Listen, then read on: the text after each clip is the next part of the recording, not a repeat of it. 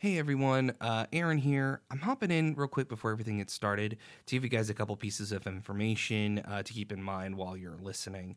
Um, we had some technical difficulties that may cause some glitches or people talking over each other, even more so than normal. Um, we're still fine tuning our system and we do not have the best internet, as I'm sure I've mentioned many, many times during our podcast already. Um, but if you hear something that's kind of odd, it's probably because of that. Uh, also, we recorded this before um, certain news had come to light uh, about um, an actor. So um, we definitely do not mean to um, offend or upset or cause anyone grief. So, um, and if we do, we do apologize. Uh, but just keep that in mind uh, as you are listening. Um, also, just want to give another shout out to Sam and Paige. Uh, we loved having them on, and uh, thank you guys so much for listening and being patient with our um, recording and release schedule. We we do our best, but we are extremely busy. Uh, thanks so much, and enjoy the episode.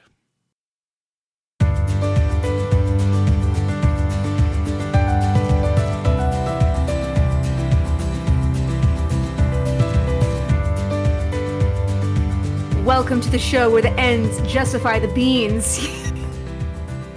We I cannot- stole your we cannot joke. Start, we cannot start the episode like that. Are you No. sure we can't? I I I don't know if I refuse, but I Editor, really, you're in my hands right now. I could start off with a terrible no context pun, and we would just have to keep it in there. and you would be Elizabeth, And he would be Aaron. And, we we're would married to the, idea.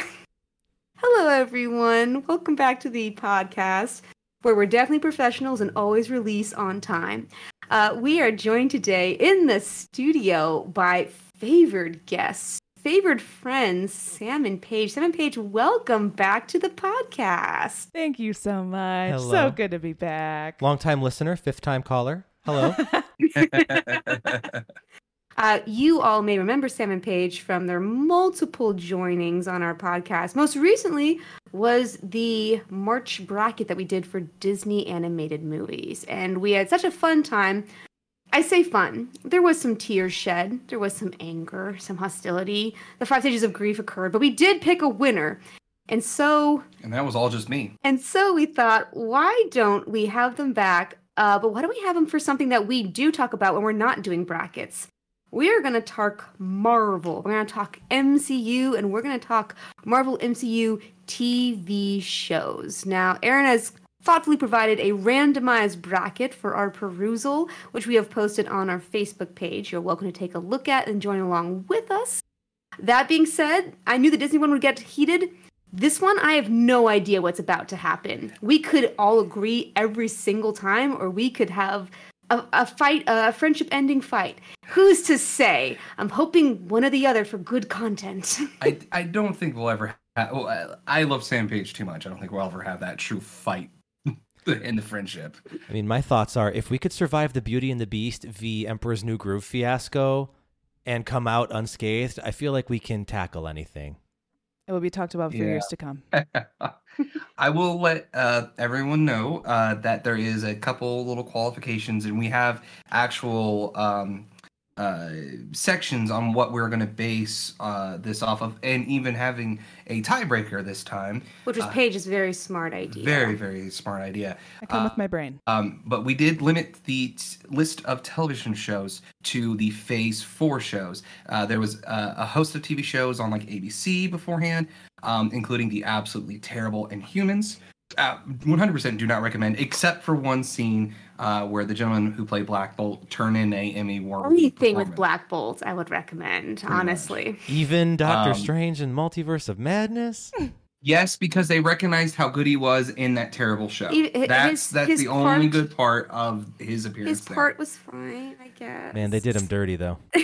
but we did limit ourselves to the phase 4 tv shows uh, because a they were fully produced by marvel and disney and also b they had a lot more thought put into them say even more so that Marvel, the company, considers them essential to the understanding of the MCU as opposed to ancillary, you know, behind the scenes extended edition content. So hey we know you all like daredevil but we're gonna f- stop the Netflix show Oh, we all and then bring it to we, Disney Plus. we all like Daredevil. We're going to talk about him. Um, major spoilers for every single one of the shows we're about to talk about, uh, except for the one we didn't watch. so, Aaron, what are the eight shows that we're going to be talking about today? Uh, so, in no particular order, or rather in bracket order, we have uh, The Falcon and the Winter Soldier, Miss Marvel, Moon Knight, Hawkeye, What If, She Hulk, WandaVision, and Loki. Well, let's get right into it then. Uh, before we do, um, Paige, can you let us know what are the four qualifiers that we're going to be judging these shows on? Yes, ma'am. So we will be rating one or hey, zero to five. It's it's whatever you want here. Um, character slash setting, plot slash structure, production quality, and consequences. Quick, quick note about the production quality. that goes for like the sets, the costumes, the vis effects are also lumping in there because that has been a talking point several times throughout these runs, and I think they're worth uh, weighing. For sure. Completely agree. Well, let's get right into it. Our very first matchup is the Falcon and the Winter Soldier versus Miss Marvel. The tension mounts as everyone is afraid to say their thoughts. well, let's uh let's let's look at these two shows in the context of the release order and where they're at in terms of the Disney Plus shows. Falcon and Winter Soldier was the second show that was released in the lineup and it seemed to play off of the movie universe a little more directly because it was setting up what's to come. One of those things that was to come was Miss Marvel. So as it continues to build on the foundation that Falcon Winter Soldier laid and shows like it, they serve different purposes in this world and are unique unto themselves. So we're going to dive into those and decide maybe not which one's objectively better, maybe so, but maybe which one just has more weight in the overall scheme. We'll see. It's really hard to divorce these shows from the scheme, as Sam aptly puts it. None of these are individual properties. They all have, they're all supposed to have important implications for the universe as a whole. If everything's important, nothing is important. And I think we'll get into that a little bit as we move on. Um, if if I were to put these two shows into sports terms, or to kind of compare it to the March Madness that is currently happening, um, I was in second place for like a week, and now I'm in ninth. um, I would honestly have to say that Miss Marvel, uh, just in comparison with Falcon Winter Soldier, uh, this is the most more defensive show because it may not go offensively towards the MCU as much, but push when push comes to shove, there's a lot that happens in the show that does set up future properties, that does set up future stories, and and in reality, like the foundation uh, is very much there. There's like they don't go for the ball as much, but whenever the ball comes to them, they can handle themselves. Whereas it's kind of the opposite in my mind for the Falcon and Winter Soldier. Yes, they they go for a lot. You know, you get a lot of big story elements with Falcon and Winter Soldier that have a lot of obviously implications everywhere else. But there some are, some of the foundational things are not there as much. This is not a quality of the show or story or anything like that. It's just kind of overall what I what how I'm feeling. I used to, you used to not even know what a tight end was. I'm constantly amazed Oh no, I know your. what a tight end is. It's your it's your rear end. Mm, Hey, marriage Oh, jokes. but, um. But if you can we just are add that talking- to the score. if we are talking about differences, um, I think these two shows are pretty different as far as like the baggage we're taking in because obviously Falcon and Winter Soldier, we know who these guys are. They have a huge history. They were both big parts of one of the main Avengers. Like, you know, we know who these guys are. They have a history, et cetera, et cetera. Whereas Miss Marvel, we don't know who she is. We don't know her power. Well, some people do, you know, comics people, but it's a brand new storyline. We're being introduced to this person, and it's comparing two older gentlemen to a younger teenage girl. And how different could that be, right? You know, audience is a factor to determine with these as well. They're courting two very different groups of people with both of these. Not only with the stories they're telling, but the editing and visual effect techniques that they choose. I I think we should break it down then. Mm-hmm. Character and setting.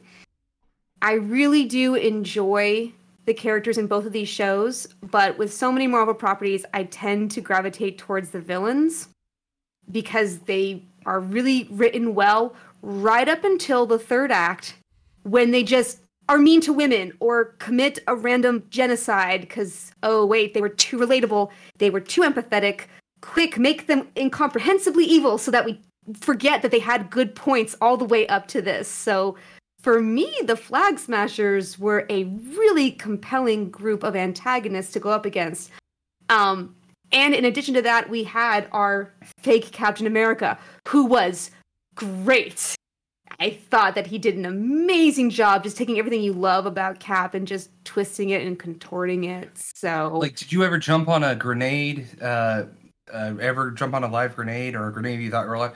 Yeah, but I I put my helmet down. It's a trick, and like the way he explains it off, you, you don't even realize like. Yeah, he's jumped on a live grenade, ready to sacrifice his life, but, but in reality, he wasn't sacrificing his life. He was still hoping that the helmet would protect him. Whereas when Steve Rogers did it, he was 100% ready to sacrifice his life. So it, there's just like different levels of how he treated the the whole thing. yeah, I kind of I wish that had happened more. I wish that our small villain, our individual villain, had gotten more and more corrupt and dark because we knew that from the beginning. We didn't like him. We weren't going to like him. He just had to prove himself to be a monster, and that was great and that was perfect. I wish though that kind of like how both Black Panther movies actually do address some of the problems that they bring up and say the villains kind of had a point. I kind of wish that it existed in this one too with the Flag Smashers. Now, in Miss Marvel, I again we have a a single villain and a larger group of villains, as it were. We have a world that's trying to take over ours, and we have the family drama.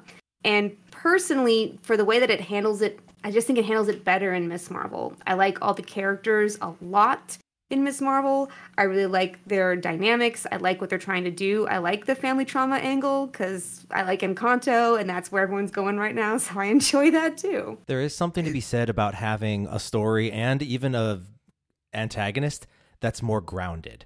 And in the grand scheme of the Marvel Cinematic Universe, it can be relatably grounded, like a Miss Marvel, where she's a teenager doing like going through regular teenager things with superpowers peppered in.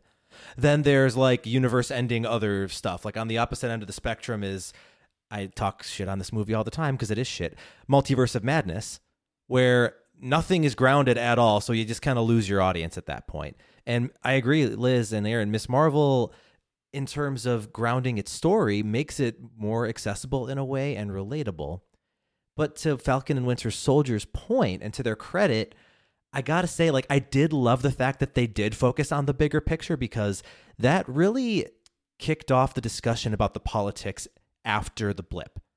Because there were people who were gone, suddenly they're back. There's like a huge economic flux after that. There are displaced people, um, people who didn't have homes anymore because their houses got bought in the five years they were gone. And that is something you gotta consider. Like, I never even thought about that when the Avengers undid the snap and everybody came back and everyone's like, yeah, fuck yeah, everybody's fighting, woo. I'm like, oh shit, no, there's like billions of people now that are just like, hey, um, I have a question. What the fuck? And another show like actually kind of addresses it a little bit too. Um, and we'll get to that when we uh, come across it. But like I, the the implications of having, you know, there were people who were in the middle of open heart surgery, or those who were flying on a plane up in the air. So if you come back exactly where you were, I mean, there, there's still millions of people dead now. Ah, these are magic rocks. We're just going to assume they got everyone back to the appropriate places where they needed to be. It's it's magic. Like, It's magic. Yeah, like uh, I I agree, Sam. I it's such an important discussion to have, and that's why it's a bummer to me with the ending of Falcon and Winter Soldier coming down to him just saying to these politicians, "Do better." Like that's not going to change anything, my guy. Like there was real systemic change happening. Now that being said, I love me some therapy sessions. I love me some Falcon Winter Soldier therapy sessions. Those give me so much energy. The chemistry between them off the charts. yeah, Fantastic. and and and um, I think uh, Paige kind of um, addressed it with how we already had a couple of movies to establish their relationship, or at least the semblance of the relationship. Whereas with Miss Marvel, we kind of had to basically come into it blind. So So if we have this great chemistry, if we have this great story, and we have, you know, all of our ducks in a row, why was I so bored? Let's talk about plot and structure. yes, Yes. yes. to to to make sure, I, were you bored with Falcon Winter Soldier or bored with Miss Marvel? Falcon Winter Soldier, my bro. I, I I can see it. I I personally really really liked the show, but I can see that because I'm thinking about you know um, Miss Marvel and how many like cool scenes there were and like the they may not be as like big of impacts as Falcon Winter Soldier, but they're much more congruent or they're much more closer together. Whereas with Falcon Winter Soldier, it's like wee, wee. It's like a roller coaster, much higher, higher highs, lower lows. I've become so basic in my old age because I'm like, why can't a movie just be about two people building a boat together who don't quite get along? There are no world ending stakes. It's just this odd couple energy, which is the same problem I had with the Venom films. If we could have just had an odd couple movie, just please just show them trying to make pancakes together. That being said, I like both. I like I like the intimate scenes, and I liked the big scenes. They just never blended. They never sat together. Yeah, the part that really stood out to me when I was first watching Falcon Winter Soldier, I feel like we're giving more airtime to Falcon Winter Soldier. We'll talk about Miss Marvel more in a second. But the part that stood out to me as I was watching it was it was the first Marvel property I watched that noticeably felt less than.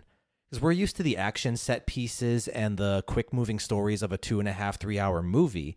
When you have that kind of time and budget and face it, production pace, you can take more care. You can choreograph more intimate, extravagant fight scenes and action scenes. But when you're shooting TV, your budget is lower per episode. You got to move faster. You can't take all this time. So that was the first time, like, you know, like that uh, scene where they're fighting on top of the trucks or whatever as they're doing their thing. I'm like, this is a cool fight scene, but it still feels less than I'm used to. Not that it's bad, it's good for TV, but crap compared to like these groundbreaking things we had from the movies. So that contributed Yep. to my boredom for me.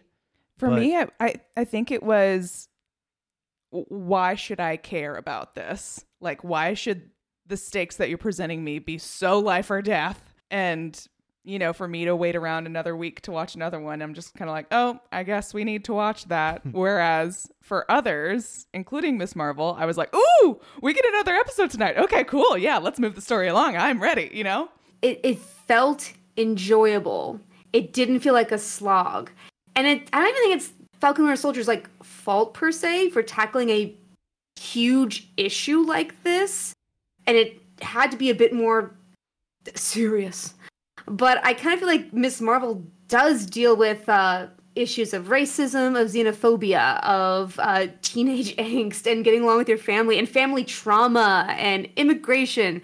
And it's all that in this brightly, beautifully colored wrapped package. So if we're gonna talk Miss Marvel, we gotta talk about the production because it was so much more illuminated. It reminded me so much of Mitchells versus the Machines, Yeah, almost Yeah. a human humanized version of it. Yeah, I see that. where like her life, her dreams, like intersect with reality. So fun. I, I actually I that's a point of contention for me, not because of what they chose to do, but rather that they chose to do it for like an episode or two, but it, it doesn't it doesn't it's not consistent. I think that's on I purpose. loved the little random references. It reminded me a lot of like that gets more serious, less dreamlike. yeah, Um, because see, she's less disillusioned and she's more in the shit of it, you know? And so she has less time to be playful and imaginative and that and that's visually represented in a change where in the beginning she's creating and she's just a teenager and like she's got crushes and she goes to school and like the worst thing that could happen with her is like a fight between her and her parents. Whereas things change get, things get way more serious literally life and death of the world and things get a little more cloudy you know?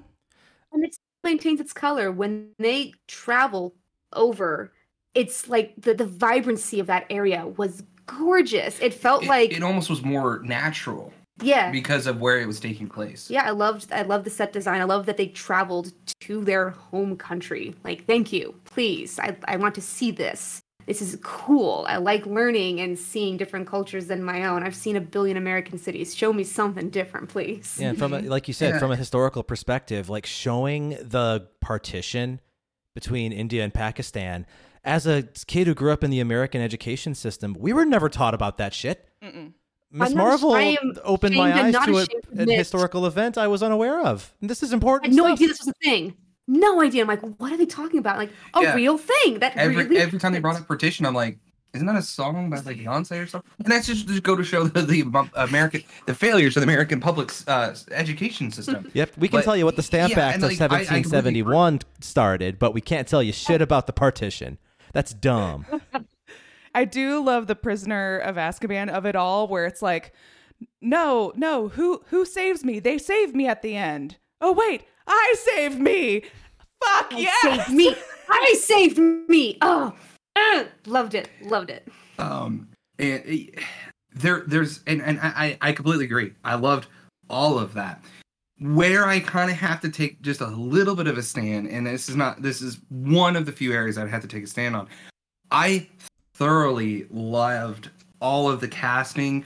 I thought the actress that they picked for Miss Marvel, you know, you can tell sh- this is like one of her first big roles, but she's going into it with a ton of gusto. Like I feel like she actually was a fangirl going into it, which she actually was. I loved all of it.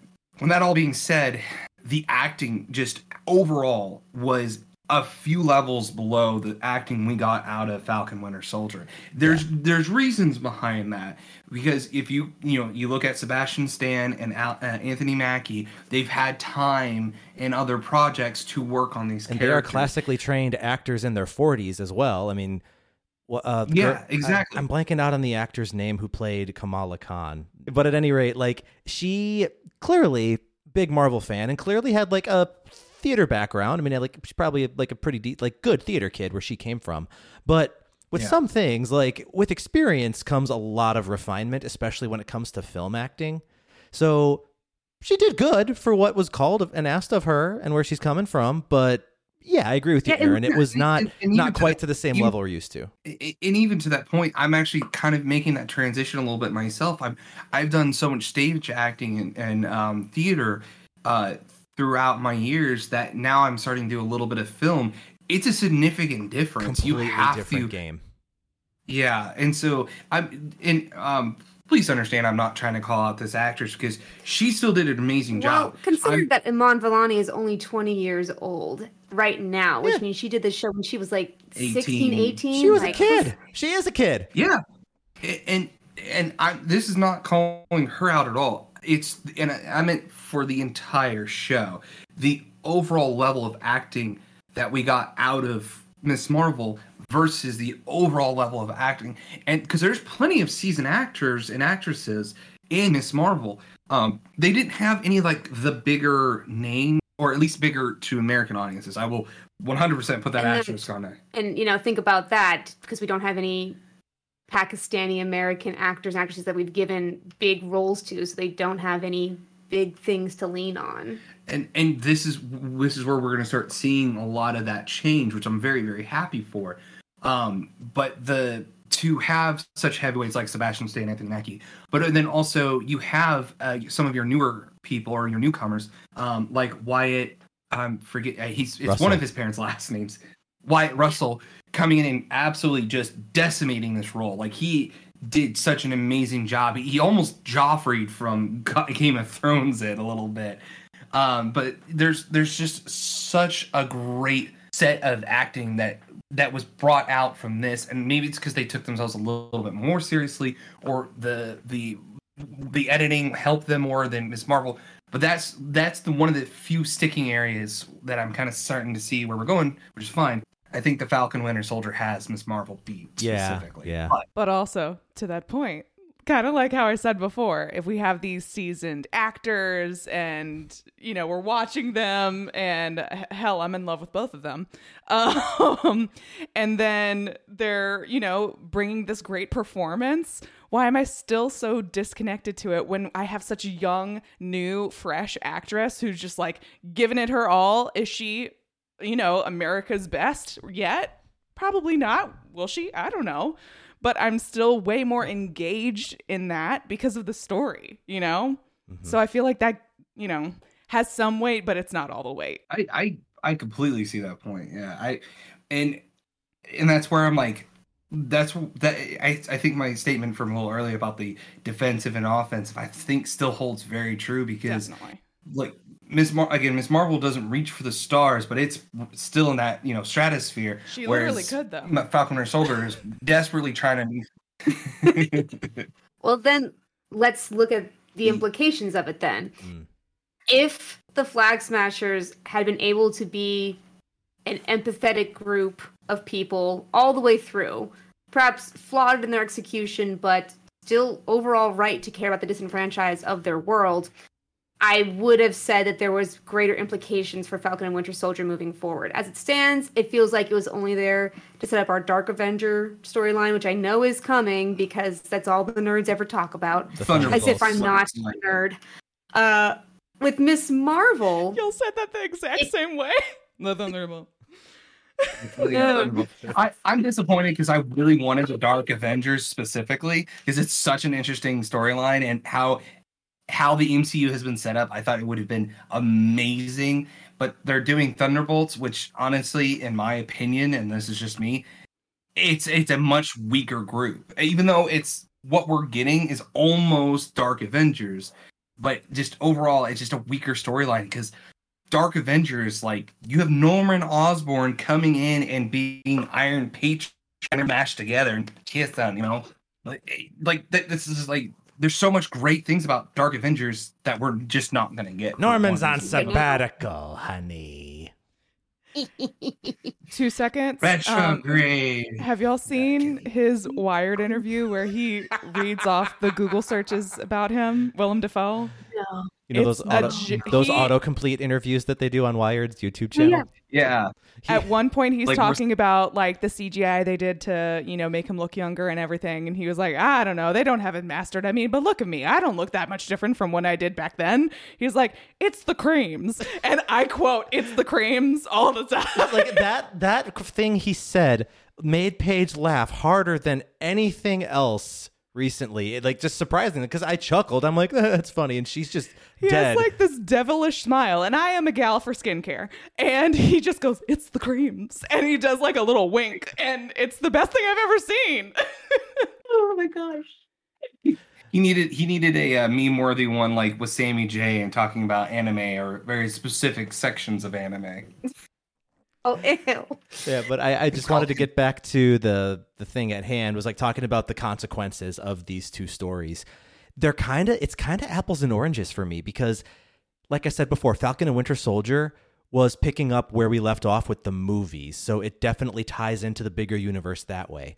Miss Marvel is setting up future stuff in what is probably going to be the movie universe, whether that's the sequel with Captain Marvel or whatever's going to happen with Kang and or the Eternals. I don't know where the bangle came from, but that's it's clearly Well, setting things up for later. They're looking different directions. Yeah, they're doing the yeah, they're doing the, the Marvels, the film The Marvels, which is this. She's gonna be reprising in that. So Yeah, because we're gonna get all three, essentially three Captain Marvels. We're gonna get Kamala Khan, um, Carol Danvers, uh, and then we're actually gonna get Monica Rambeau as well, and that's gonna be an interesting dynamic to say the least. I'm excited to see all three of them. A, a quick tangent, and then we will rank Yeah, and decide which yeah. one is which in Mhm. this ranking. Um, after the whole controversy about how uh, Carol Danvers never smiled in the Captain Marvel movie, there's this big thing like she doesn't smile. She's not an unlikable person. She never smiles. I'm like, okay, say that's true. Say she didn't smile the entire movie. And I thought to myself, you know who else doesn't smile at all? His entire movie, Captain America. Never once. He does not smile once in his entire first movie, and I, and I just and I watched it just thinking to myself, just quietly contemplating my life and the life of the American people, just like really. Anyway, I think that Paige and I are. I can tell that Paige and I are pretty clearly on the side of one of these movies. Moving on to our next tier, I think Paige and I are both on the side of Miss Marvel. Can I just say, I think in this transitional period that we are in Marvel, where we're phasing out Iron Man, we're phasing out Captain America, we'll phase out Thor, like we're getting rid of all of these characters who we've loved so much but have given their all, and it's time to move on.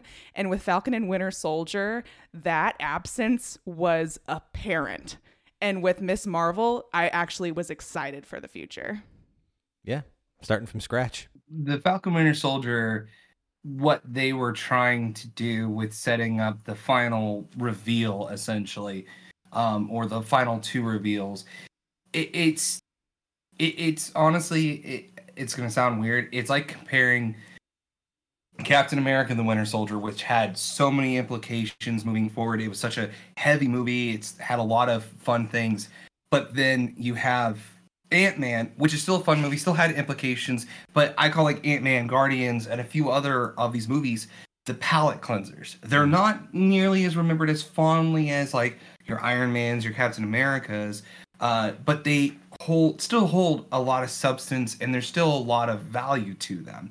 Um, so I, in that kind of comparison, I would definitely put that. But I'm kind of in agreement that while the two implications from Falcon and Winter Soldier are very, very important with the Dark Avengers, and then spoilers, uh, Sam becoming Captain America, there those only can take you so far. Whereas Ms. Marvels are so much bigger and so much deeper.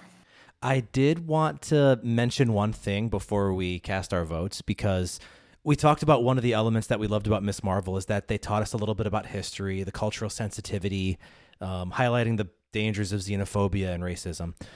Captain or Falcon and Winter Soldier did have some very important touchstones in there that we missed and I think do add to its case. Mm-hmm. For instance, talking about the shitty things the US government actually did after World War II where they experimented on black soldiers. They put that forward in this show with that character whose name I'm forgetting because I'm a bad person, but there's also that connotation and implication of a black American taking on the mantle of Captain America, a country that historically has not been very great to black folks. And for him to like if if Sam did not mention that in the show, it would have been a missed opportunity. So I'm glad they took that time to acknowledge that. And even looking at um, U.S. Agent Wyatt Russell, it's kind of like an interesting dichotomy looking at US Agent versus Captain America. It's kind of like looking at America now and America then. The World War II era America that was more idealistic and you could say was maybe more glued to its values of right and wrong. Whereas anything post Vietnam America, it's basically dark, it's shady. A lot of times they're the aggressor, they're the ones in the wrong, just like US Agent. So the two Captain Americas or uh, pro- approximations that we saw were a good historical parallel there.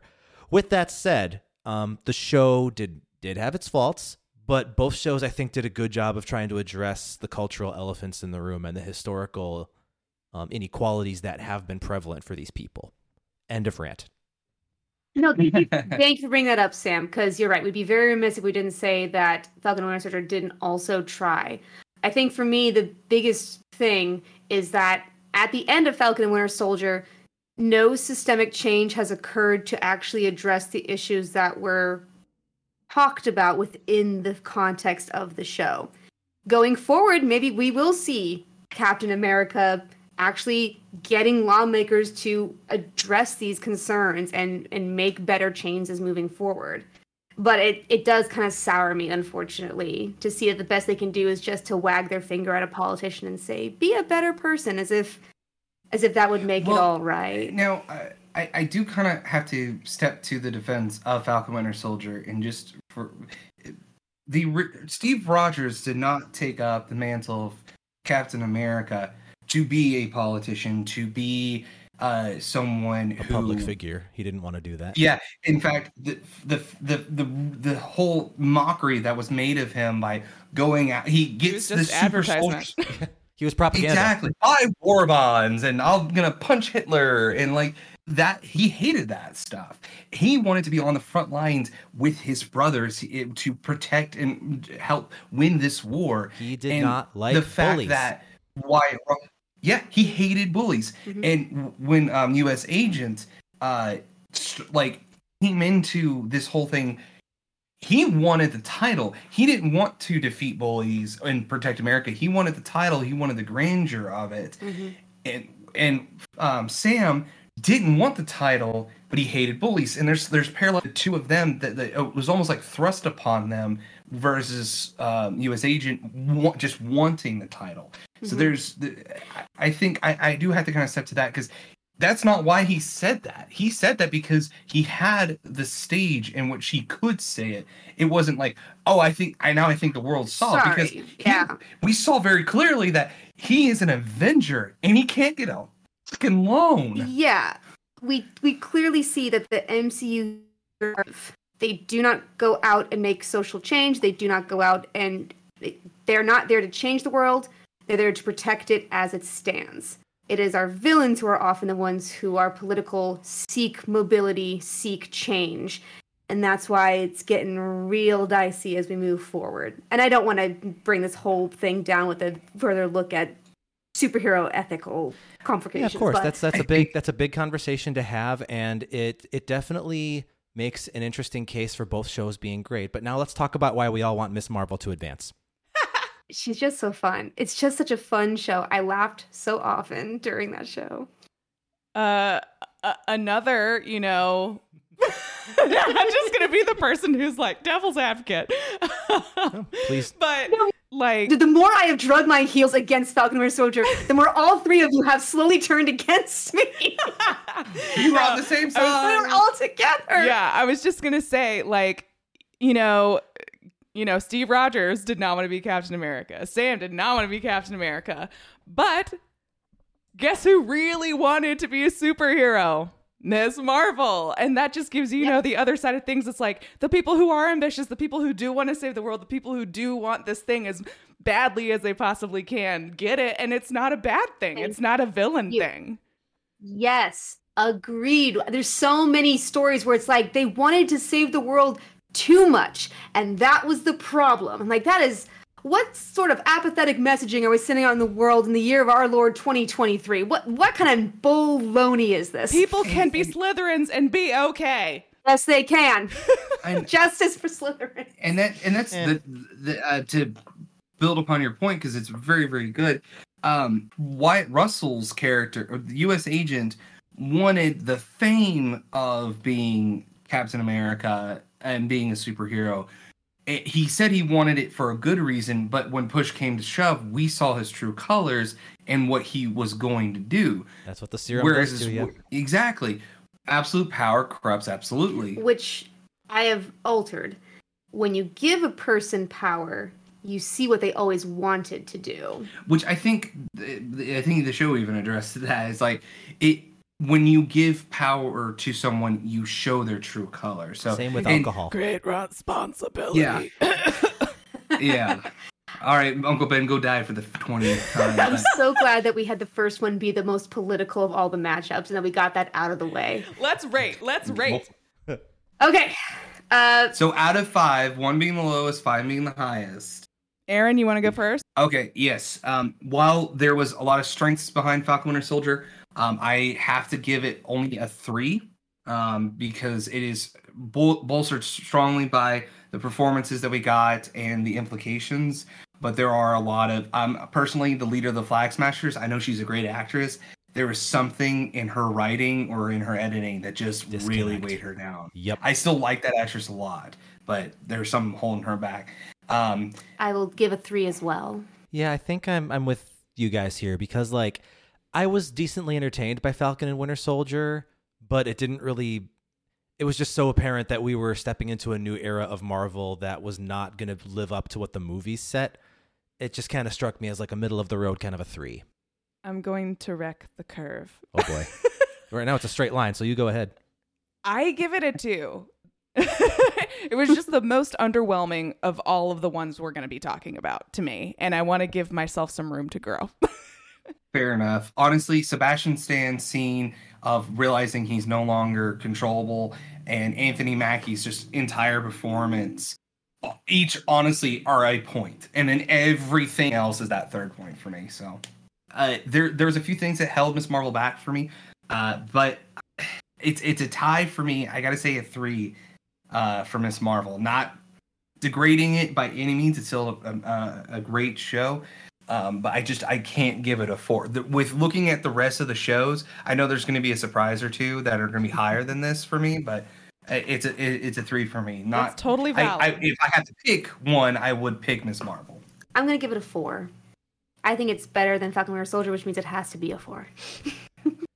I think we're on another similar gender split here. I would also give Miss Marvel a three, mainly because I can't give half points here. Even though in my heart I do hold it in higher regard than Falcon Winter Soldier, with all the factors we're looking at, it doesn't really clear the four threshold for me. So three it is.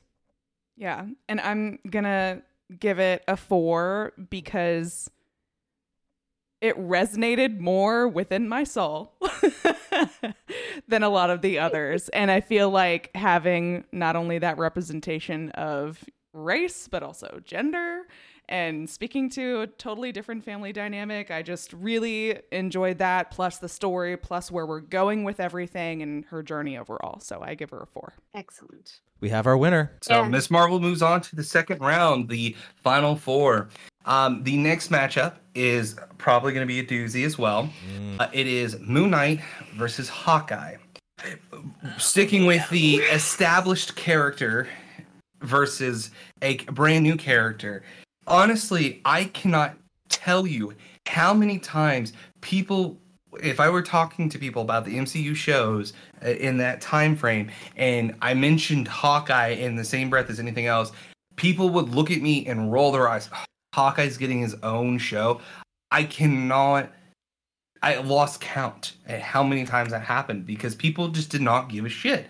Because he was the least favorite of the five or six of the first Avengers in the movie. Um, he got a lot better in um, Avengers 2.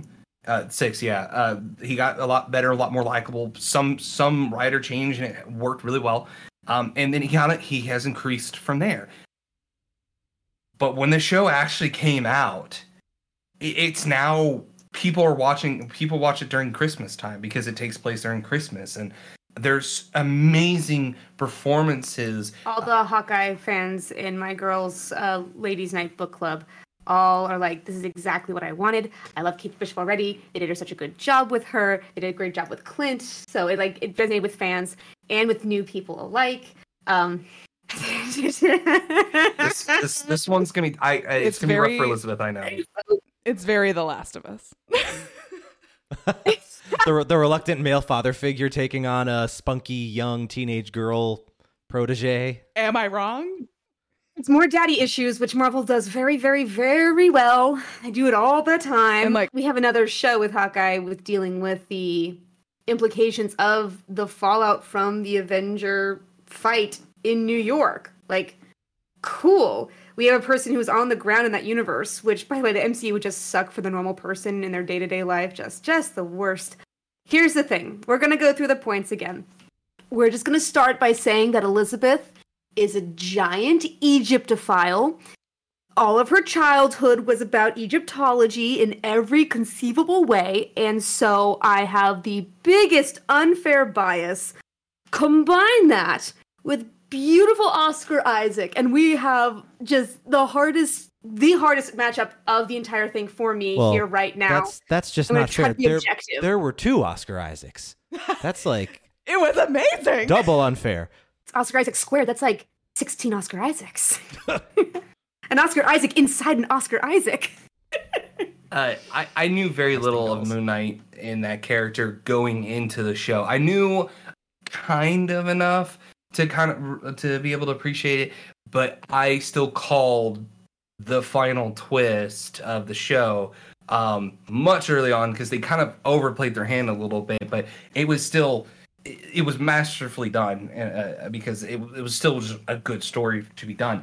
And Liz and I even made uh, badge ribbons for Dragon Con that says uh, "Latest Gators." And designed it. It was uh, This is gonna be a numbers game for me. I'm I- gonna have to numbers. Yeah, it's it. it's tough, and I I liked both of these shows. I'm gonna talk about I want to talk about Hawkeye a little bit because even though he's one of the OG Avengers, quote unquote, he didn't really get much of a chance to shine until the Avengers movie. He made his appearance in Thor, but that's kind of it. So like to have a thing that focused solely on him was really nice because we got to see we peeled that onion back a little bit in Age of Ultron. That was cool. He married Linda Cardellini. Paige has mixed feelings about that, but he um talking about uh, one of like one of the two non superpowered or super suited Avengers of the original six and how they recover from that and how they try to basically start to hang it up and have a normal life was a really interesting thing to see.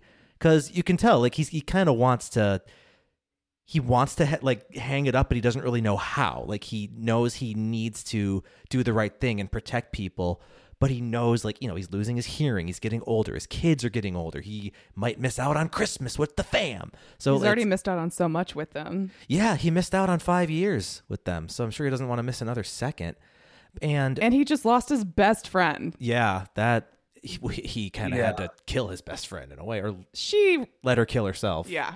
yeah but Yeah. there there are two big things with hawkeye that have real no real bearing on whether or not it's a good show but it makes me appreciate hawkeye a lot more.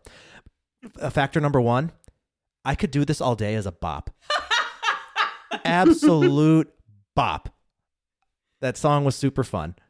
And they had um aaron Lohr, who was in the original cast of rent perform that song in like the full version which was really fun. He played roger. And second factor that made me really like hawkeye my really good friend from college adele dreyhos was one of the larpers She was Missy. missy She was the the taller blonde. Yeah. Uh, I've been following her Instagram, just waiting and like, what episode is she going to show up in? I was so She- excited to see yeah. her, and that she had more plot relevance Yeah. by the end. she had I lines was gonna she had a Very name important. she like like she had lines and a name. she helped them out at the end. She like, made the like, that whole group. She that was such a neat see as cosplayers. That was so cool. Like Liz and I have to, like cosplay can be a huge force for good. Liz and I have both been witness to it and have been the reasons behind it. I've had little kids run up to me to ask to take my picture while I was in cosplay, and there is not a high, there is not a drug that can replicate that amount of serotonin. I promise you. But it, it so it was really really neat to see, and honestly, I'm very disappointed in the uh, the awards, uh, the Emmys specifically, for not recognizing the amount of absolute goddamn S tier acting we got from the scene between Florence Pugh's character and Kate Barton.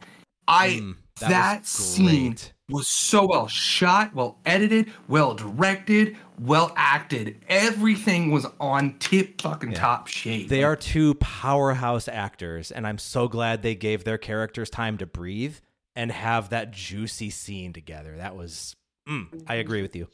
that that is that is, that is like for your consideration type shit right there. Like, oh my god. All right, so Speaking yeah, go ahead. of Paige. for consideration, the two Oscar Isaacs. you see an expression change on his face and you know who he is. It was incredible. He masterfully inhabited two distinctly different people, and you could tell yeah. without him even speaking. it was who who. insane. the effort. Okay, Yeah. so let's let's talk characters. Let's let's break it down. All of the Oscar Isaacs, all deserve Emmys. Also, Um, let's talk about F. Murray Abraham as Khonshu. I mean, that the voiceover work alone was powerful. my friend. Haunting. and Hawk, the most most punchable he's ever been, he did a fantastic job. I So love a villain that I good. that I can't argue with. Like, he's damn it. Yeah. Um, I just oh some um we had other people though. Um, the uh May uh May Calamawy who plays Layla uh loved her, Did a great loved job. her arc. Uh, yeah, there's oh so many good characters in Moon Knight, but it really does come down to just one man being able to play opposite himself, and Yeah. it's just so and have cool have some better chemistry with than himself. than romantic comedies where it's built around two characters the entire time. Well, Aaron, you I- know, you know, most men have a decent amount of practice playing with themselves, so he had it in the bag. That's the second sex joke of the show. Uh, And this is more Ring like, that sex joke bell. and this is also more of like a production oh, we're bad. this is also more of a pro- production quality aspect as opposed to character stuff but being able to film a tv show that is centered around reflections is just like slow clap Mm. hmm For the metaphors and for the vis effects needed to pull those off. exactly exactly yeah every single camera, every single boom arm, just just the amount of effort. Uh, in Hawkeye, I really like Hawkeye because all the best characters in it are women, and I'm sorry, it's, it's, that's just facts. I'm very sorry. I love Clint, but it's, it's just so many good women in that show. I, I have a point about Oscar Isaacs. Um, but I, I you, you remind me, I have a question. What's wrong with Linda Cardellini She's Sarah Marshall. in forgetting Sarah Marshall? Yeah. I have to assume. In real life. That's who it was Jason wrote it about of. her. Oh no. Which again, they were kids, and this was 20 years ago, so there's that. Yeah, and I'm they just were on a, a, show. huge Jason Segel fan. Like he's my hall Freaks and pass. Geeks, and they're both really, really This- young at th- that th- point. this this is true though. Like Jason Segel's her boy. Yeah. So me watching Shrinking is like giving me life because there are so many Jason Segelisms that he's being able to put into this role. And so every time he does like a Dracula laugh or like a goofy little, you know, it's just, For those listening at home, she moved her arms and stuck her front teeth out. you know exactly what I'm talking about though. Yep. No, I do. It's so uh, it's a bit mind blowing for me because when we watch How I Met Your Mother, all we can think about is how similar their lives are to ours. Eh, specifically, Marshall and Lily. Like Yeah. there, there's way too many similarities for it to be like, oh yeah, kind of a passing glance. Like I, I have a uh, um, a document um, that I started when I was an intern back in college because I was watching it while I was doing work, and every time there was a coincidence between our lives or our friends' lives, that I, I would I would document it, and the amount of Marshall and Lily stuff was almost like its own full fucking page. So I can tell how much so I've aged. Paige, when uh, I'll make that trip up to Chicago soon. oh, You I Oh am my so God. soray. It's a no for me. I know? thank you. So- that's perfect. So, Aaron, who's your Sarah Marshall? That's the real question here. Does she even exist? At, at one point of one point in time, it was me. It's a twist. For those What a listening at home, Aaron pointed to his left and pointed at his wife Elizabeth. Gasp. Discuss. Uh, no, Well, I I'm ta- that was me. I mean, like using Marshall and Lily as an Yeah. example, they did have that breakup at the end of season one or season two. Um, we broke up and we didn't speak for a few years. So, um, anywho, Anywho, uh, moving back to Oscar Isaac, uh, specifically for character and for acting, Yes. um, S tier. he S tier. S tier. Honestly, when I heard it, Oscar Isaac was involved, period, I knew it was going to be a good role because one of the few movies I've ever felt forced to watch, and not like I didn't have any sort of passing interest at all, was the Nativity story way, way, way back when uh, we were all, I think, in high school or around that age. I had gotten in trouble at home because I was supposed to come home that day for whatever reason, and I didn't because whatever reason. So I sought, sought refuge at Elizabeth's house, and I had two choices: either go home and fight with my mother, or stay at Elizabeth's house for the day and watch the Nativity story. Because it was Christmas time. So I watched the Nativity story. It's pretty good. Did you ever see It's- that? Am it's I really the only not- one who has no fucking idea what y'all are It, talking it about? didn't. It didn't get a lot of attention, but it was a movie made by the director who directed the first Twilight movie oh, about no. about like Joseph and Mary and like the first nativity. And Okay. Oscar Isaac played Joseph. Oh, I can see that. So, Ultimate Daddy. Uh, Well, let me and, Google uh, that real quick. Stepdaddy. Plus, him and Pedro Pascal are friends, so. Jim, Oscar Isaac and Pedro Pascal did a wire together where they are the internet's daddies answering questions. So, But I knew I knew then that he was a really good actor, and then seeing him again in um, uh, what's the movie with like the hot chick, the Zack Snyder film with all the hot chicks who were actually like in a mental. You're gonna have to be more institution. Sucker specific. Punch. Sucker Punch. He was also in that, and he's really, really good in that. So it's it's it's very easy to see him doing amazing in a role like this. So Yeah. I mean, we're talking And about the we- we're talking about the actors a lot, but I feel like we got to circle back to characters. After talking about characters, obviously having a very talented actor makes whatever character you have on paper come to life even more. So you had that with uh, Hailee Steinfeld. Mhm. You have Hailee Steinfeld playing this really cool character. no, I love her. She's great. I, I love her now. yeah, Oh, okay. Jeremy I- I Renner I also. Jeremy Renner also fantastic. He's you know he's been Hawkeye forever. He's got this down pat, and he got to explore a different side of him. Awesome. Florence Pugh, who is like the second coming of Saoirse Ronan, who is like the second coming of Kate Winslet. I could keep going, but um, anyway, great, great, great, great actors all around. And then in Moon Knight, it's interesting because you feel like you have as many rich characters to dive into and discover, but it's with a smaller group of actors. Mainly because of Mhm. Oscar Isaac, but also because like there's the scene with Oscar Isaac and Ethan Hawke in the dream sequence when they're in the mental hospital, where they're playing distinctly different characters as well. It, it was just so psychologically intriguing. Well, welcome to the land of the dead. Yeah. that was actually a really cool instance because it gave it gave them a chance to address like okay these guys are in an afterlife but we've seen other characters go through an afterlife. That character was able to explain like oh there are different planes of existence that exist beyond the metaphysical realm. And she even name dropped um the the black panther like the ancestral plane. I'm like Yeah. okay i guess that makes sense. I, we've we've accepted weirder shit in this universe. Let's keep going. Yeah, this was the first one where I actually felt like one of the characters was gonna die. Like I oh yeah. it's Yeah. so hard to get that on me, but like they literally went into the land of the dead. Like someone will surely die. I was certain of it. And they did. Uh, and they did, honestly. it- they did. And so like it, it had high stakes and that's really good for a show to pull off for me personally. Yeah, and I could never predict what was going to happen in that show. I, I no clue. In Hawkeye though, it was a real case of who's the real bad guy. yeah and there were so many layers to the villain character, like her mom, like, Like, Maya, like echo- Kingpin, like there were Yeah. so many.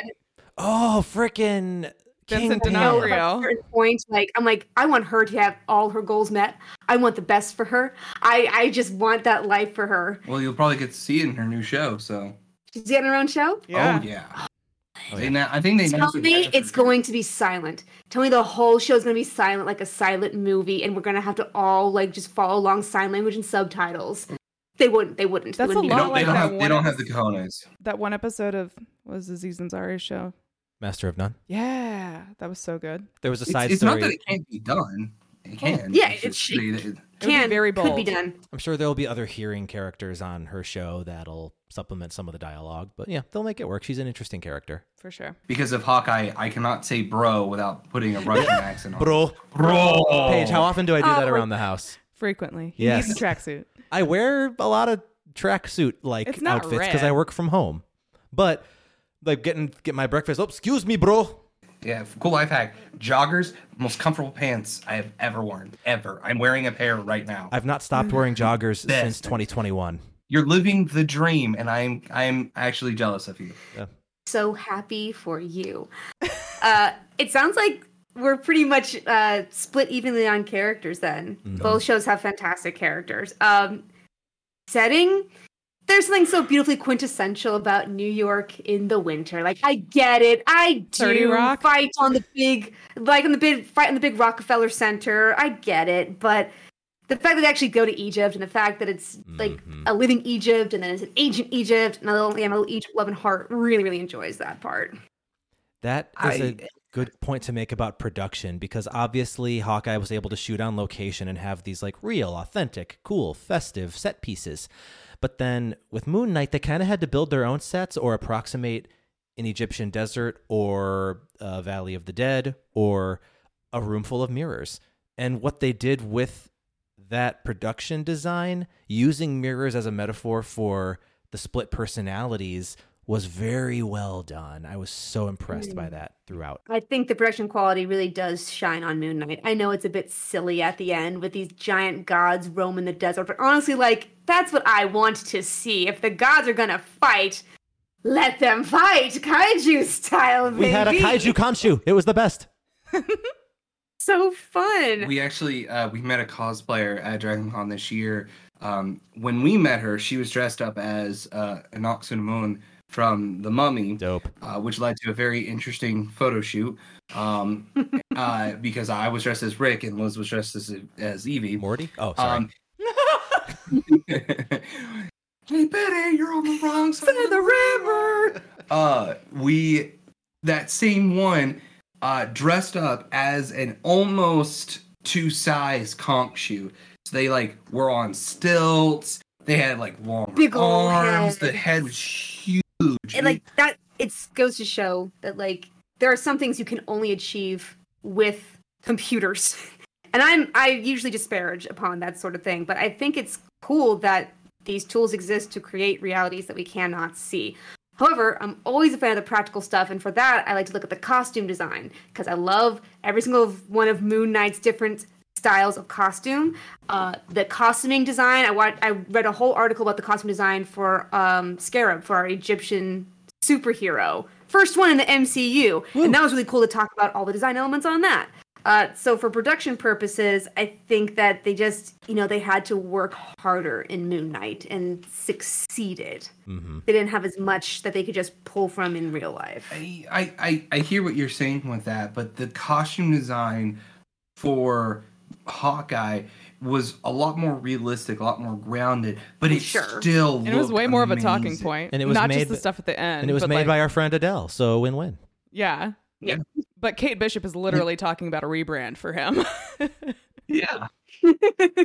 and, and there's there's just there's so much to, to that is to be said about like her like not only taking the suit but taking on the mantle and i'm so looking forward to like how we mentioned just a minute ago the dark avengers which are really the thunderbolts now we are setting up 100% for young avengers it is gonna happen yeah, in totally. some way shape or form and my my theory is that you know anthony or uh, uh, sam captain america is gonna be their leader Okay, I'm glad you brought this up because when we talk about consequences or implications of these properties, I think the idea that most people would have is does it have bearing on properties moving forward if yes equals good? yeah, that is like Young Avengers style. And I just honestly give not two shits about the rest of the MCU. For like we're doing our own thing over here. We have a story to tell. It has to fit in this time frame, but it stands on its own. I think it's cooler that it stands on its own. Well, also, it's a little early on, but it is very possible that they're going to incorporate Moon Knight into a future run of the Midnight Suns if they decide to make that into live action. Because they've they've already set up that they're going to bring in Blade and Dane Whitman after the Eternals. That was the best part of that crap movie. Mm-hmm. And What's in then, the are you talking about are you talking about black knight yeah, Um, I don't think Black Knight's gonna happen anymore. They Is- ju- they like uh, today they announced that Black Knight uh, knows they're nothing. kind of rebooting that a little bit. That was the only thing that was going to come out of that movie was that there was going to be a Yeah. black man. That's the only thing. they, they better well, it just not goes. better not pull the plug on Blade. I'm telling you. I don't. I think Blade is still happening. I think Blade is safe. I think, but the the thing was with the that scene is that you hear Blade's voice at the end. Yeah. I think they're. Go- I guess what the plan is is that they're going to retcon that a little bit, and I don't. I'm not sure exactly if how. If it's because they want to retcon the Eternals, I'm fine with it. That movie was trash. Yeah, I think that's why. Um, it is the top contender for the worst Marvel movie, in my opinion. Every other Marvel movie has something going for it. That movie was trash, I didn't- and they're thinking about a sequel. I didn't hate it. Cool. I didn't hate you know, it. that's fair. That's okay. That's okay. because I because I hate Doctor Strange Multiverse of Madness. I hate it, and I I, and I I, have on that. passion for it in that way. Yeah, but Um, moving forward, like every single character, be it villain or good guy or whatever you want to blend together, like you see them in future Marvel properties. Like it's very easy to picture, but it's very hard for me to picture Moon Knight working as a team, fighting the aliens in He the shouldn't be. sky. Yeah, yeah, He's and own team. yeah. Uh, but I was get about him to in say, the but- daredevil capacity. He's like it's just because Yeah. in the comics he is just like a, a one man detective He- agency. He's, just like I'll He's figure out Sherlock this one Holmes, thing. yeah. He's- Yeah. But Like- in saying that to to wrap things up, I'm excited about where it goes because it's not predictable. Yeah. Yeah, and uh, and I think even Oscar Isaac and the director even mentioned that at one point during like interviews for the uh, for the show is that it doesn't really connect to the outside Marvel universe, um, and that's they're okay with that. You're not probably going to see Oscar Isaac in a Marvel movie anytime soon that doesn't have Spider-Man and isn't animated. So, um, Yeah, true. But one thing I really did appreciate about Moon Knight that kind of came about after I saw it is like obviously we were talking about how impressed we were with um, Oscar Isaac playing multiple characters, but the depiction they had of dissociative identity disorder in that show, from what a lot of mental health professionals are saying, very well represented, very good explanation of how this comes up, and very good message of showing how like the two personalities can reconcile and come together and work together instead of using one as a defense mechanism. Trauma. Yeah, trauma. Like I like I think we've talked about cinema therapy on this show before, So but good. I love them to death. I love everything that I'm they talk about. since you mentioned them, Sam. Yeah, aren't they so the good? But John, the the therapist of the two, they did a whole episode about Moon Knight, and he he was Mhm. raving about you know not only bringing awareness to DID, but showing it for what it is, not just like the Gollum type of it. depiction that you have. You know, Yes. Yeah, or the um, the identity uh, type of depiction. Mm. Really, I'm the only identity fan uh, up in this piece. Oh, yep. Identity with John Cusack and um, freaking um, what's his face? His The- sister? I don't know. She's in all the stuff he's in. not everything. This is one of those things. Identity is about this is like a murder mystery that happens at this like little motel where all these people get like locked in and they start dying one by one. You have to figure out what happens. Spoiler it ends up that they all are identities of this man who they are trying to show that he is insane and he is actually taking an experimental drug to go through each of the identities to figure out why they are there and to possibly get rid of them all but one of them is actually a killer. They have to figure out which one. Intriguing. Huh. Okay. I like that. Add it to the list. That is cool. yeah. I, I, I don't think I'm going to figure out which one comes on top until we number it. But Sam, go ahead. I was about to say, like, we've clearly got two very strong TV shows that all four of us enjoyed. Um, so I think we just got to start assigning numbers and just getting technical with it. I can already predict we're we're we're a part one of question mark. Okay, so the first category, character slash setting.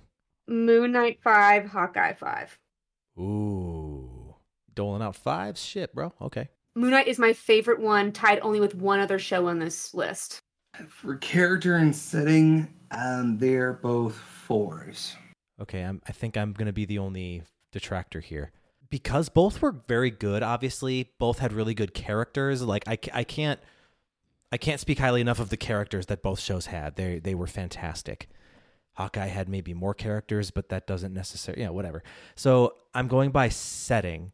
And if I'm going by like both my personal opinion on setting, which may or may not be objectively true, I loved the imaginative Egyptology setting of it all. So I would give Moon Knight a five for character setting. And just because of setting, I would give Hawkeye four in this category. Again, because I can't do halves, I can't do 4.5. I'm going to have to commit. Can you just copy and paste Sam's response? Perfect. Okay, plot, Plot and structure. structure. Moon Knight 5, Hawkeye 4. Mm. Wow. Yeah. Care to elaborate, or you just want to leave it at that? I said so much already. Uh, I think Paige said it perfectly that Moon Knight kept me guessing the entire time. I wanted to know every single week what was going to happen. I was never bored. Nothing felt like faffing about. Um, Hawkeye, some of the stuff was just clearly just, it would be fun to watch Jeremy Renner play with some LARPers for a bit. And that's fine. That's fine. Aaron? This one's tough for me because I like both of their storylines. Um, and I did feel like both of them dragged at very small intervals, but they were still there. Um, I, I, I'm, I, I got to say four for both again. Aaron is very closely guarded with his 5s Mhm. Damn, son. Problem is, is like i- i- if I give one five, I have to give both five. So if I find fault with Oh, one, you just think find- they're tied. the, the the level is so equal for me. Yeah. It is so hard to like. I think it's going to be the last category that fucks it all up for me Probably. personally. But go ahead, Sam. I I'm just for me the one differentiator I can use to nitpick these two because they're both great is originality. And while I love Hawkeye's Will I be home for Christmas? Disgruntled older father figure taking on a younger female ward who's spunky. That's fun. It works for a reason. It's been done before. And it's more grounded in reality. Whereas with Moon Knight, I just thought about Annie. also part of it. Yeah. Fits in the same bill. I think I'm gonna like it here. in New York. Yeah. Hey.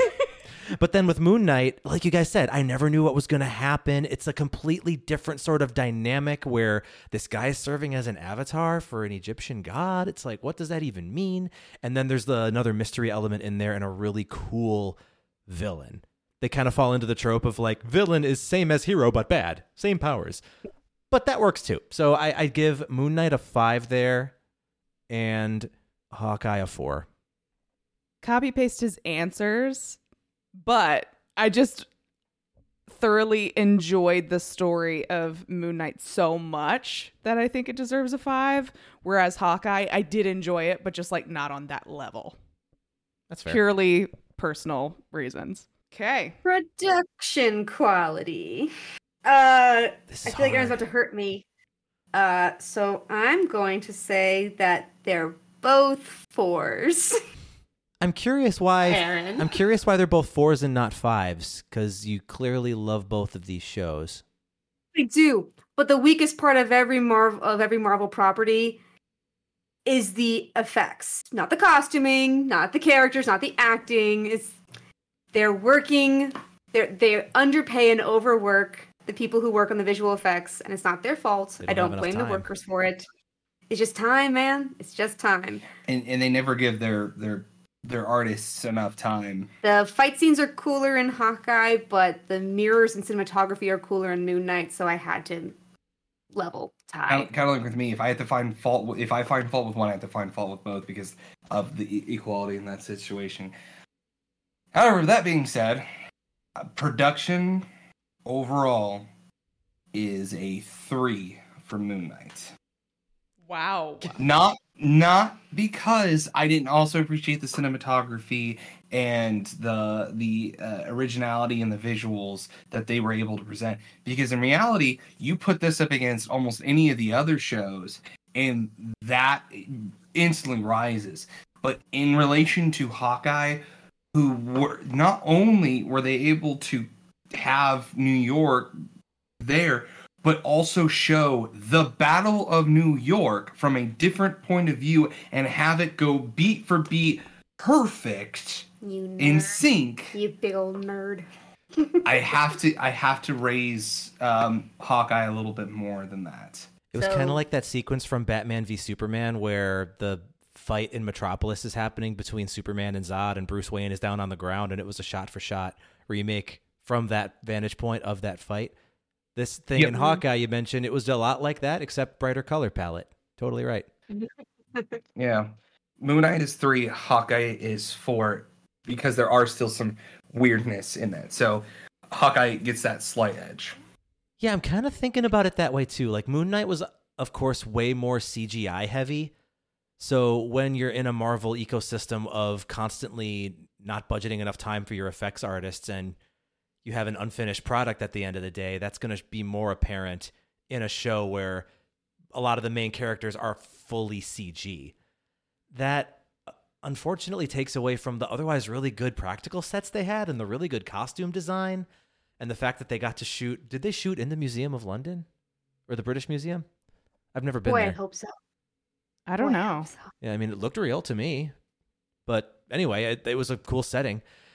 But the uh the, the effects were good, like as good as they could have been, but like it still looked kind of rubbery because it was that TV budget with not enough time. If it was like movie timeline and budget, I'm sure it would have looked better.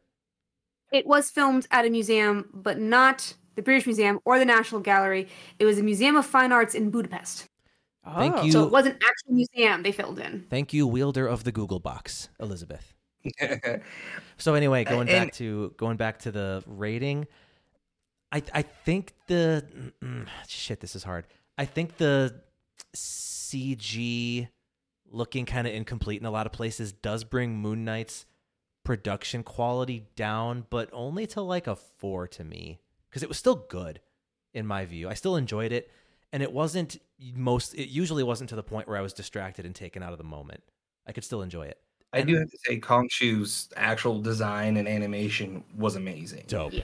There were some other areas where like with as much time as they were able to spend with Khonshu, it didn't feel like they were able to spend with the hippo goddess. I loved Tara. I thought she did a. I She thought honestly they worked. That was good character design. It didn't feel incomplete with her animation. And she looked good It, too. it didn't yeah, she looks good, but there was a a still a cartooniness that they that could have been avoided with more polish. That we were able to get with Khonshu surprisingly, even though he's literally a bird skull on a very lanky, lanky body. So. It's probably how it was, was easier to make him seem like that. You True. know, he didn't Yeah, have facial no fat to move about. No, yeah, no facial animations. Yeah, it's just a skeleton. You don't even have to move the mouth if you don't want to. Yeah, Yeah, I mean, like, Yeah. look at Jack Skellington versus um, Oogie Boogie, essentially. there you go. Um, anyway, for Hawkeye, the sets were good. The costumes were great. Um, New, New York at Christmas, it- that's just fun shit. You know, I, I give that one a four too. Okay. I promise I have other opinions than my husband. Okay, next time you're going first. Okay. but this is definitely the hardest one. Um, and I think because Moon Knight was on a TV budget, it just makes it that much more impressive of how immersive the whole made up world was. Because when I think of Moon Knight, I think of all of the sh- like hero shots in the entire series of season one that are like so striking and beautiful as far as like composition and everything artistic that goes into that. But I, you know, I picture, you know, Khonshu hovering on like the statue at night, and I picture him turning back time in the sky, and I picture this gigantic like throne room thing, and it's just like pow pow, you know. Very So- striking. Yeah, so for that reason, even though it, you know, probably could have used some more time to finesse those things that we were talking about before, I still think it warrants a four. So I'm going to give Moon Knight a four. And then production quality, I think, is a lot easier for Hawkeye to achieve in a successful manner. So I think it's kind of a credit where credit is due. But I, I also give it a four because I don't think it was severely lacking in anything. It's just good, not the best. you know? So I also give it a four and I will go first next time so I don't yeah. get feel like swayed. I'm, I'm, take, I'm taking all of your ideas ahead of time, and you're like, God damn it, I was going to say that. okay, consequences. This is a tough one because they're so different. So you have to look at it as uh, you know more broadly. So obviously for Moon Knight consequences are as far as stakes go, less high for me. Um whereas Hawkeye it's like you're taking so much from the past, having this story through line in the present and then expanding on that infinitely in the future. You're bringing in old characters, new characters, continuing storylines, wrapping up storylines. It's just like a lot to think about um, as far as the future of the MCU in general. So that's why I think Hawkeye actually has a leg up to Moon Knight. And I feel like I'm going to regret this because I think they're both good. Because, like we were saying before, with Moon Knight, you don't know where it's going, but that's a good thing. Um, but I'll give Moon Knight a four and Hawkeye five for that. Plot twist. I love it. Go ahead, Sam. What are your thoughts? Well, when we're talking about consequences, are we talking about like the ramifications this will have down the line, or in the are we referring more to the how it overall fits into the grander MCU? Like both. Both. Both. Both. Okay. I mean, if we're talking about how it fits in, obviously Hawkeye picks up where a lot of things left off and sets up other things to come in the future very clearly. Thunderbolts, Young Avengers, Clint finally getting to live in some peace and fucking quiet. Finally, Mhm. enjoy his hearing loss on the farm. Oh my god, But- another This Is Us thing. Wait, But Oh, sorry, The Last of Us, not This Is Us. Yeah. oh, I'm like, what? uh, Milo. Dead dads. Oh, right. Those are very different. Now, and yet I'm not similar. I, for, I forget I forget how they explain it in the show because it, it has been a minute since I've watched it. But I know in the comics or some iterations of Clint Barton in the comics have him actually being born deaf. Um, I forget that if the MCU made it that he lost his hearing maybe during like the Battle of New York or something like that. I'm that. glad he isn't because that kind of chomps on Daredevil's flavor and Echo's flavor. Yeah, there's already a deaf character in this show. But like in in Hawkeye, I'm pretty sure he just said like he's getting older, he's been around a lot of explosions. Like there was a quick montage of a lot of loud things going on around him. It's just wear and tear, you know? The eardrums are sensitive. In this show, it's weird. yeah, like my my, my Goddamn, father rock and roll. well, it's like my father actually wears hearing aids now, and like the fact that they are like almost invisible is is kind of neat. Um, and that they were one of the first uses of Bluetooth technology that like m- normal consumers could get. It was is is pretty cool to know. But um, yeah, that's I, I for some reason I thought he was either deaf or he went deaf during his life before what we see in the MCU. But I, I forget how the MCU did it. So Yeah. I like their iteration. But anyway, um, Hawkeye very directly relates to some other stories that were going on. But because of that, if you're a newcomer to this world, say you just downloaded Disney Plus and you haven't gone to the movies a lot, if you haven't seen the movies, you're going to be freaking lost. Whereas if you're a newcomer and you watch Moon Knight, it can exist in a silo. You, you can jump in and it, it makes sense on its own. And I don't think that's a mark against it, even if it's not necessarily building to something in the future that we know of or is directly playing off of something that happened before in another property. I like that it's a standalone. Like sometimes I like my serialized television. So for yeah, me, like it could end there and that'd be that. I'd be fine with that, and that makes it a damn good show. Also, in the Emmys, they entered it as a limited series, so they better not make a season two, otherwise they're cheating. Hmm. But at any rate, I, I, I think I give both of them fours because they're good for different reasons. Go on, hurt me, babe. Girl, wait till we hang up first. Jeez, I know this is married to the idea, but uh. sex joke number three. I got a five joke quota. I gotta hit it before we're done. We've all got it. You're allotted five sex jokes. I I I hear what you guys are saying, and I I I can appreciate that that mindset of you know uh, serialized TV. I think that's why the show um, Abbott Elementary is so popular right now. Is because it is not like week to week you got to figure out what's going on. It, it's just it's a nice look at a situation that can have drama, but it's not blown out of proportion. Um, uh, it's also well written, well acted. Just highly, highly recommend. And also, it shows my essentially shows my wife as a teacher. So, um, that all being said, looking at this list of these eight shows, Hawkeye is in the running of the most implications for what happens in the show or uh, during during these episodes. Um, there's really it's it's kind of like you can almost split it in half. You have four that really have a lot of implications, and four that only have some, if any, at all. Um, and Hawkeye is in that contention for that top spot with the other 14 or other four uh, TV shows. But with that being said, you, uh, Paige, I think you mentioned about bringing things from the past, still having a good story, and then showing what's going to happen in the future. And for all three of those reasons, I've knowing where the story has been, what they are t- doing with the story right now, and what they are setting up for the future. I mean, it's a solid five all the way across the board.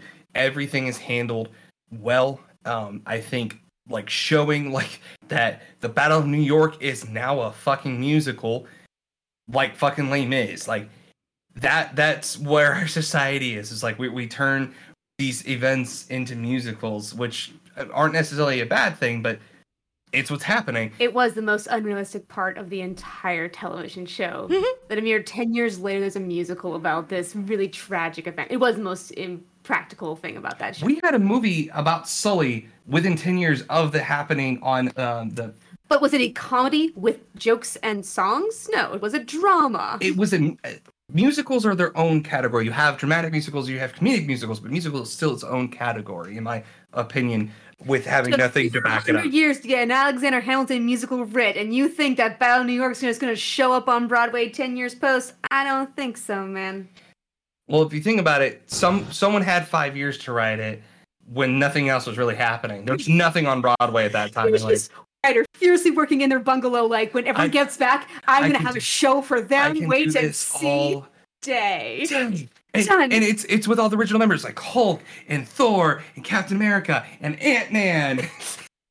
you didn't have a fact checker or anything like that. So, um, so Hawkeye is solidly a five. Should I just prep the middle finger for you? Just like yeah, go ahead. Moon Knight is a two. Whoa! Hang on. Before you raise those pitchforks, Too late. Raised. it is not because of a it has a negative impact or it doesn't have any sort of cultural impact. In fact, if it was just based on that, Moon Knight would win solely on that. Because while there's some amazing things that happen in Hawkeye, including uh, having Echo in it and having really well uh, represented ASL uh, signers, Moon Knight is its own show. It does not. It references very, very tenuously other things. It reminds me of like Iron Man back in the day. Iron Man had a couple of ties to other things outside of the post-credit scene, but that was it. Th- that's what this reminds me of. Is that it's it, it, they're almost not afraid, but they just don't want to. They, they're playing in their own sandbox, and that sandbox is still amazing. That but it's sandbox their own is a desert. sandbox. Moon Knight may Big still show up in other property, but uh, um, but Moon Knight is a, it, for consequences and implications. It's a two. There are other things being set up, and the story itself. If they hadn't submitted it as a limited series, or if they basically said there's they're not going to be a second season, it, that would change my answer a little bit. But you're right, Sam. They haven't. They could be lying though. This They might could be. 'cause this might look at- surprise you, Aaron, but Disney, the multinational trillion dollar company, isn't always super forthcoming. you know, like, Like a a liar. liar. okay, There's But- the Mulaney reference. That all being said, taking what we know right now, still an amazing show. And I knew it was going to break one way or the other for me in one specific area, and this is that specific area. okay, I know I can't win now, so I will have my say. Aaron, in the new Daredevil series that's coming out, the one that they're doing because they're getting rid of the old Daredevil series, is the Kingpin in it? I believe so. Is he played by the same guy who is in Hawkeye? Yeah, Vincent D'Onofrio. So the Hawkeye series don't mean diddly for the future of the MCU. Because Echo shoots that man point blank in his face, and you're telling me he's just gonna show up alive in the Daredevil show? First off, Kingpin does actually have some sort of like, mu- well, He's just fat, Aaron. Be sensitive. not the blob. I'm not calling him the blob. But if I'm not mistaken, he has some sort of mutation or some sort of body body modification thing where his skin is thicker than other people's. I forget exactly. He He's can not, take um, criticism. but no, you're right. He was getting hit pretty hard in Hawkeye, and he was just kind of shoving, Oh, like, yeah. shaking it off. He was no like impenetrable. There's there's something going on there.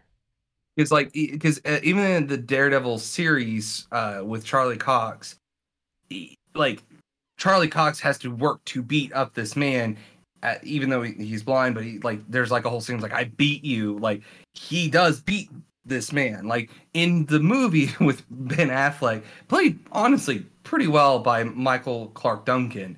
Um, one of the better parts of that movie. He's this big, imposing person, as we kind of see in the Into the Spider Verse he has something. I don't remember what. There's other Spider-Man villains that have more, but he has something. Is this a long That way of said, we saying don't you think exactly he's alive? He, we know he's alive. And that's why consequences in the Hawkeye show Unless, if you don't see them die, they're not dead. yeah. oh, d- d- do not get me started on that saying because I loved the escape game movies, even though they're trash, and they relied heavily on that s- saying in the second movie. Hate that. I didn't even know that was a thing. In Moon Knight, gods literally exist and walk among us in a way that was implied previously in other ones, but is really quite explicit. Not only do they live and walk among us, they are connected to other god planes. The afterlife does quantitatively exist for everyone Hmm. in this universe That in a way that it did not exist before. You dead, you dead. That is it. That And sounds now quite like, oh, no, consequential. I'm with Sam on the fact that if someone just comes in and watches this, it's good without any context. And with you, Aaron, that like Iron Man, it didn't set up anything, but there's enough in there that if you were a fan, you could be like, I know that and I know that. And now you have a whole bunch of stuff that you could pull from if you wanted to. And I'm with Paige that if we want like a new group coming in, we do have Kate Bishop, obviously, but we also have like a brand new type. We could have noir film in the Marvel universe, which does not exist, but it could with Moon Knight. I think that I shot myself in the foot. I said that consequences mattered for this particular ranking. Because I think they do. I think consequences are important in film, and especially in the MCU, where consequences just don't seem to matter much anymore. No one stays dead. No one is forever gone. It's because you got to make money. That being said, I know I've already lost, and I'm not going to tank the votes just to make sure that I win. So I will say that both Moon Knight and Hawkeye are four. And let it be known, I did not tank Moon Knight to try to get Hawkeye to win. Yep, this is all. okay. This is well. This is all subjective rankings. That's you know, that's if that's how you feel, that's how you feel. No shame. So Paige is They, they are. This is probably the closest battle that we'll have. yeah. It wasn't as clear cut as the first. So Paige is tabulating right now, but um, as we wait for her to do that, I mean, I I'd, I'd be remiss if I, I have a didn't. f- I, I, think we know. we know. I mean, yeah, I didn't want to spoil anything, but yeah, probably. But you know, whatever the case may be, these obviously these are both very solid shows that are filling very different niches. So you can Yeah, make the apples and oranges comparison there. But um, one other thing that happens a lot in the MCU is that nothing is as what it seems. Paige, what do you got? Well, Moon Knight came in with um a 67, which is very high. Respectable. Um, and then Hawkeye came in at 67. So we have a tie. We have a tie. Okay, so if I may suggest something we can do to try and break this tie, this may be a horrible idea, but let's think about it. One other wild card factor we can throw in here to advance the winner the gut check. If we think about it and think which one did we have more fun watching, because at the end of the day, that's the ultimate goal of all these shows, yeah? So if we can choose which one we enjoyed more, we cast one more vote, each of us, for that. What, what do you think about that? I think we've proven that they both deserve to go on. Whoever does go on, it's it's a matter of personal taste and opinion. I, I think in any other bracket, this probably would have been like the finals. Yeah, that's true. Who set up this bracket? God damn. Uh, the randomizer. we cannot have ties. Ties are for Father's Day. We got to pick a winner here. Gut check Moon Knight. Gut check Hawkeye. Gut check Moon Knight. Moon Knight. Moon Knight it is. Again, this could have gone either I- way. It, it, it really could have. I have no qualms with this. I feel like we cussed, discussed. I, I feel like we, We must and fussed. yeah. I I I hold no ill will with this. So Uh, the other category I was going to suggest is the Oscar Isaac factor. Moon Knight had two Oscar Isaacs. Hawkeye had none. So if we were going to go by that, Really, it's really Hawkeye's fault, really. yes, but then if you want to look at it as uh, uh, into the Spider Verse, which is the best metric, you still you only had truly one I- Oscar Isaac, even though he was split. You then also had a um, Hailee Steinfeld. So that is Hmm. true. All right. It looks like Miss Marvel and Moon Knight are both heading into the final four.